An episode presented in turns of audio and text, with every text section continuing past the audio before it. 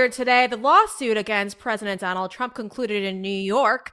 Now, you might be familiar with this. This is the one that has Letitia James, the New York State Attorney General, sitting front and center.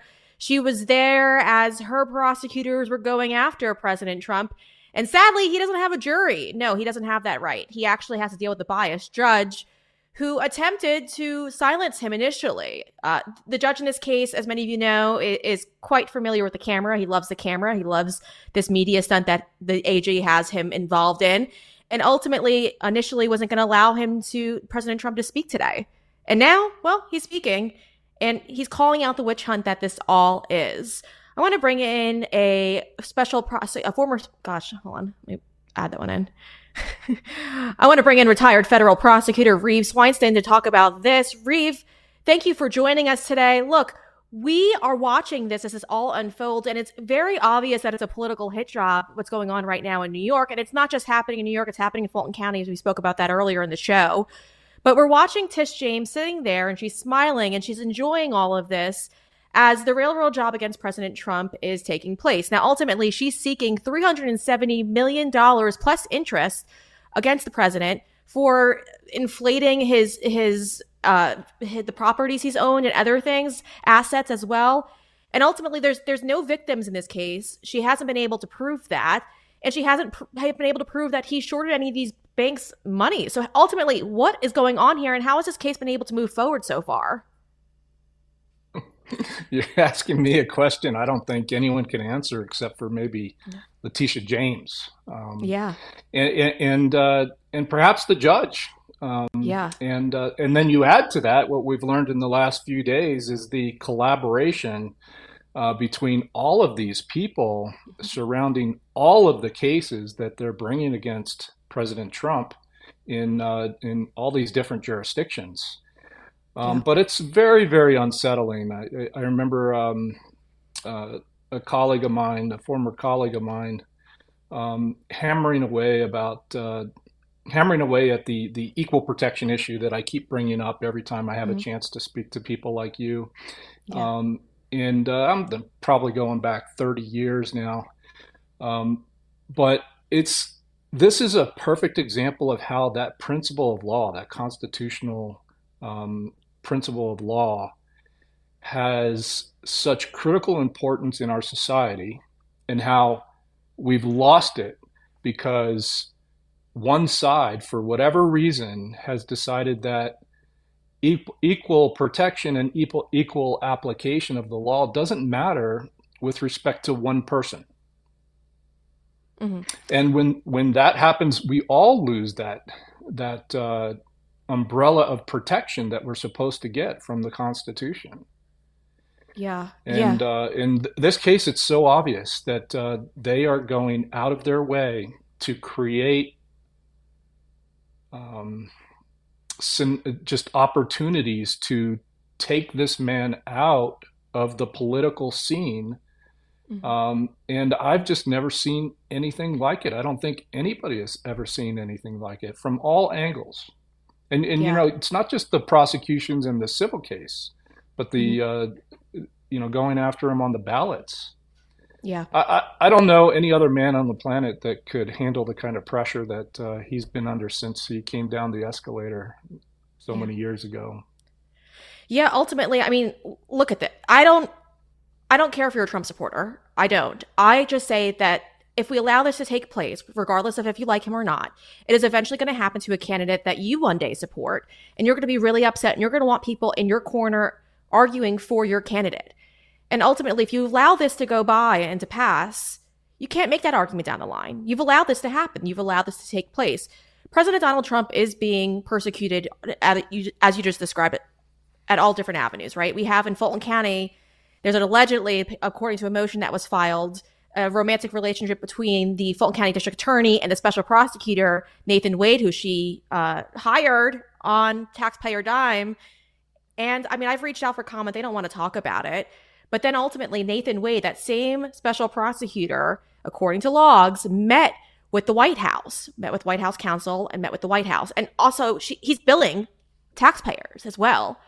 And then on top of that, we have Letitia James, who on three different occasions in logs, so we have the evidence, met at, with somebody at the White House. We don't know who specifically. So this looks very well orchestrated, and it looks like the Biden regime is targeting their political opponent. Based on what you're seeing, how are these people not getting uh, in trouble with the bar because they just seem to be weaponizing law or committing lawfare, and it seems more like an ethical issue. So, Reeve, how are they not being targeted by the bar right now? How is this not happening? Uh, you're um, you're asking me questions that that I can't can't answer, Breanna, because yeah. none of it makes sense. Mm-hmm. None of it makes sense. Um, it, it, clearly is a coordinated attack. Yeah, no doubt about it. They're coming at him in such a diffuse way. Um, it's just amazing that he can even have a moment to breathe uh, with what he's dealing with. Mm-hmm. Um, and and it is unethical. And so, if there's uh, and there clearly is evidence of coordination, and you know the the reality is when you prosecute somebody, you you don't prosecute somebody because you want to prosecute the person. Yeah. You prosecute crimes. Right? That's what you do. You prosecute crimes. That's how it and it's clear in this it's clear in this case that a wide variety of, of people in the legal profession have um, taken it upon themselves to, to, step outside of the ethical uh, and legal boundaries and yeah. create a new atmosphere that is very dangerous for the future. Yeah. You know, like like you were uh, intimating at a few moments ago, um, these are the new rules. And so if you get somebody who's equally inclined to use the, the power of the Department of Justice or any other powerful entity to go after their political opponents, then they're going to do it. Yeah. Yeah. And, and, we can't go back in time if we allow this to pass and get by and we pretend like this is normal. And so uh, people need to speak up now. I mean, that's just where we are. I want to turn to something else, Reeve, because you and I were both very passionate about this because we were discussing this prior. It has to do with J6er Ray Epps. Now, there's a lot of speculation regarding what he was doing on January 6th around the Capitol. Uh, just there alone, the video evidence that we have, he's telling people to go in. That was January 5th in that video that you're seeing right there on your screen while he's telling a crowd to go into the Capitol tomorrow. That's where our problems are. So ultimately, this is a man who was telling people to go into the Capitol, right? It would probably catch the DOJ's attention normally. But he was slapped with just one misdemeanor offense, immediately took a plea deal. And then he was just sentenced this week on Tuesday to probation, no jail time. And then he was just fined $2,000. So ultimately, somebody who literally inspired others to go into the Capitol and was pushing people into the Capitol that day, verbally though, not physically, ultimately just got a slap on the wrist. And we're watching this as people who I've spoken to, Enrique Tarrio, who was sentenced to 20, 22 years in prison for he wasn't even there that day, sending text messages. His text messages, first off, Tarrio, we should just remind our audience, was in police custody. So he wasn't at the scene at the time. He wasn't at the Capitol at the time. He was far away from the situation. They took his text messages out of context and manipulated it to be as if he orchestrated Capitol, the, the Capitol riot. He didn't. But Ray Epps, who texted his, his nephew, we orchestrated this, this was us, or whatever he said in those text messages, wasn't prosecuted the same way Tarrio was. And so ultimately, most Americans are sitting here scratching their heads going, what's going on here? And you know what's going on here? Potentially somebody's working with the federal government. They, they protect their own. And he's obviously he's gotten the fluff piece by the New York Times, by 60 Minutes. So, as a former federal prosecutor, Reeve, is this somebody, based on what you've seen with the, the DOJ going after other J6ers, would Americans be wrong by thinking mm, he might have some role of working with the federal government at some point during January 6th, just based off of what you're seeing based on the prosecutor, pr- prosecution of him? No, of course not. There's uh, it's very fair to draw that inference that um, at some point, uh, either uh, before or um, during the January 5th and 6th um, saga, if you will, mm-hmm. um, that he was participating in some way uh, as some kind of informant. Now, you know, it's important to recognize that he has adamantly said that he has nothing to do with any um, federal agency and that uh, he's denied it uh, to such an extent that I think uh, he's even brought a lawsuit against Fox News or, or something like that, one of the uh, organizations. But yeah. Here, here's what I can tell you um, his behavior was consistent with a confidential source of information or a cooperating defendant, that type of thing. Typically, what you'll see is uh, a confidential source is going to be controlled by supervising agents. Okay, they're recruited and controlled by supervising agents. They don't work with federal prosecutors uh, until the case is going to be taken uh, for a prosecution. Uh, we might sign off on it, but we don't quote unquote work these cooperators. That's the agent's responsibility.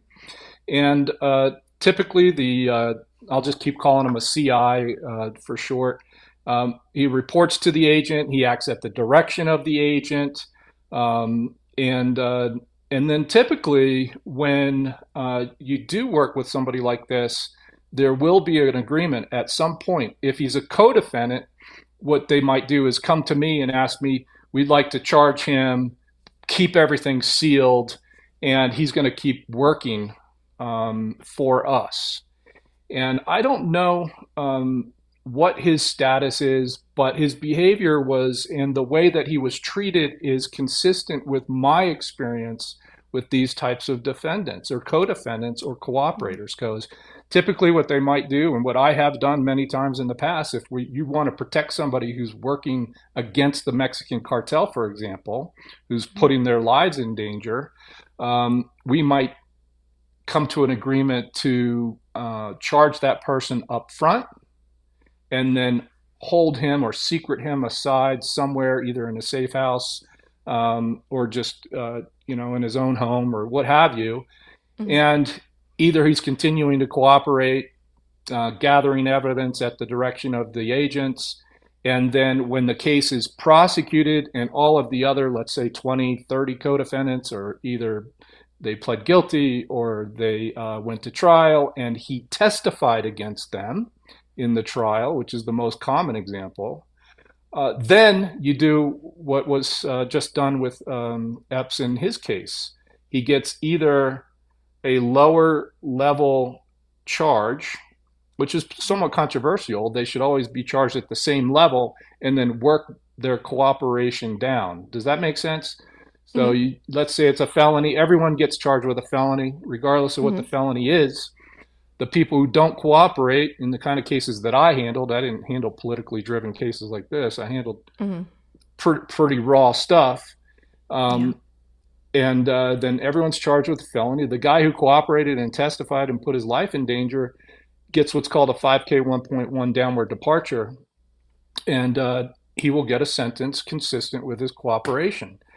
In this case, if he was any kind of cooperator, what they decided to do is instead of the parity um, application of the law, um, where everybody is treated equally, once again, equal protection of the law, um, or not, um, they hit him with a de minimis misdemeanor mm-hmm. and uh, crafted a situation where the court really didn't have uh, any option but to give a sentence consistent with the charge that DOJ decided to hit him with, which was mm-hmm. nothing. Yeah. basically, the the the most uh, de minimis uh, charge uh, charging option that I think DOJ has in all of these January 6 cases. Yeah. So if that's the case, uh, and he provided some kind of cooperation, or more insidiously, if he was um, a cooperator at January 6th, and let's just look at the facts if you can just give me a minute here, because I did review his behavior. Yeah. Um, on January 5th, he was at the stop the the uh, stop the steal rally. Steal. Okay. Mm-hmm.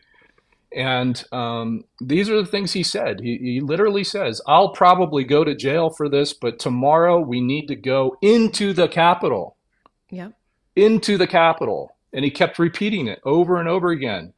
And you can see the crowd in that video you have right there telling them, no, no, they're yelling, fed, fed. It was I've so never obvious. Seen anything, yeah. I've never seen anything like this. And then he's like, then he, then he tries to butter it down. He's like, no, peacefully. We're going to do it peacefully. You know, or, he tries to qualify away his very angry and dangerous rhetoric. Mm-hmm. So, you know, and then you have what you led off with, with the, the text message that he sent to his nephew. It is verbatim I was in front with a few others. I also orchestrated it. So let me just say if I were supervising an investigation like this, mm-hmm. and I'm running it with agents, and this conduct caught my attention as the lead prosecutor in a case like this, my focus would be on that target. Yeah. I would want to know everything about the man who was caught on video telling other people the day before and the day of, and not just telling them to go into the Capitol. He was like a he, he was like a, a, a traffic control agent. He was like telling them literally exactly where to go. It's over there. Directing them into the Capitol area. And and then um, he was uh, right at the tip of the spear. I mean, he he uh, on January 6th even brags about how what DOJ called uh, in the prosecution of many others for the trespassing offense that he was charged with, at least, but at a much lower level. Um, they called the people where Ray Epps was at, was with, at that area, in in that so-called restricted area, the vanguard of rioters trespassing on restricted grounds. Yes he was right there with everyone else that was treated unequally mm-hmm. to him. Mm-hmm. Everyone who was treated differently than him. Yeah. And so it, it actually angers me, to be honest with you. Yeah. It, it really, it really, really upsets me because this is not how things are supposed to be done. DOJ loses the faith and trust in the American people when you start treating similarly situated defendants differently yeah. without justification. Now, if he was a cooperating source um, and agreed to whatever it is that he agreed to as part of that cooperation agreement and got this benefit, um, then, you know, uh, I guess that's the way they, they decided to do it but mm-hmm. it's uh, very underhanded um, in my experience to to see somebody treated so differently when his behavior was dramatically worse on its yeah. face than everyone else who was just wandering around and ended up with felony convictions and jail time. Yeah, yeah. I mean, de- decades for some of these guys.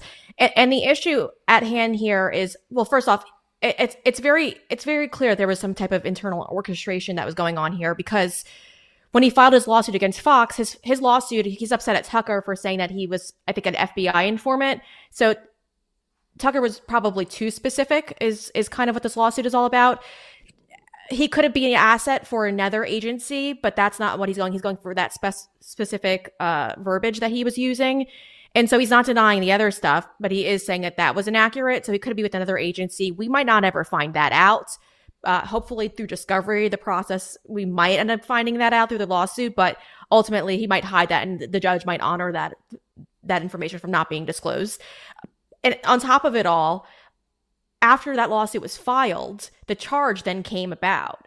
And so it looks like between the Department of Justice and his civil suit, it somehow was working together because then he also took the plea deal right after the charge was, was filed. So I've never seen any of this before. I've been following these cases since the very beginning. It's interesting. We'll figure it out though, because we're going to keep foiling the federal government until we figure out what agency this guy was a part of, because it's clear that there's something going on here. And although they want to not let us know and they want to keep hiding behind it, it's just not fair to sentence people like Tarrio and, and uh, Stewart Rhodes to decades in prison while uh, people like like this guy Ray Epps are just free and wandering around the world and, and just kind of just getting these fluff pieces by the New York Times in 60 minutes. It's disgusting to me. It's not what should be happening in this country. So we've got to keep exposing it. Reeve, thank you for joining us today. We really appreciate your, appreciate your insight on all of these issues. I want to let our audience in on a little secret. I'm saving hundreds of dollars each year after switching over both of my lines to Patriot Mobile. Yes, so now my business and personal line are with Patriot Mobile. Now, Patriot Mobile uses the same towers that you're probably already using now, except it's less expensive. So my 5G towers that I love to use my old provider, I'm still using them now. I'm just paying significantly less money to do so. And on top of it all, Patriot Mobile believes in the same things you and I believe in. They have the same morals. So they donate to causes that are like pro life causes, veteran causes, and even the NRA. It's incredible. So I highly recommend you head over to patriotmobile.com right now, take a look at their plans, and sign up. And today, if you sign up and use promo code Breanna, they're going to waive the activation fee. Yes, you heard it right. They're going to waive the activation fee. Just make sure you use promo code Breanna, B R E A N N A.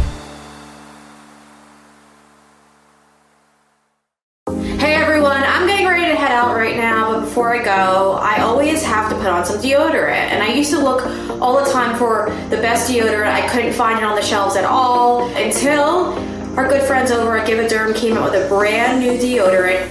This one's called Pits Me Off. It's incredible. Watch this, it's super easy. Ta-da! And that's all you need. And it dries super quick. Obviously, I'm wearing black. There's no white residue left over. It's a natural deodorant. It's made right here in the USA. There's none of those Chinese harmful chemicals also included it. It's giveaderm.com and then use the promo code Breanna for 10% off. You gotta try it. You guys, I've said it once before, so I'm gonna say it again. Under the Biden regime, I've never been more worried about my financial future. I called my good friend Dr. Kirk Elliott because I wanted to come up with a plan put in place to make sure I was secure, and he came with a plan for me to invest in silver. I'm rich. I've got my silver. I'm feeling so much better about my future. I highly recommend you give him a call and just chat with his team 720-605-3900. Now you could also head over to his website if you'd like to schedule an appointment. It's kirkelliottphd.com slash Breanna.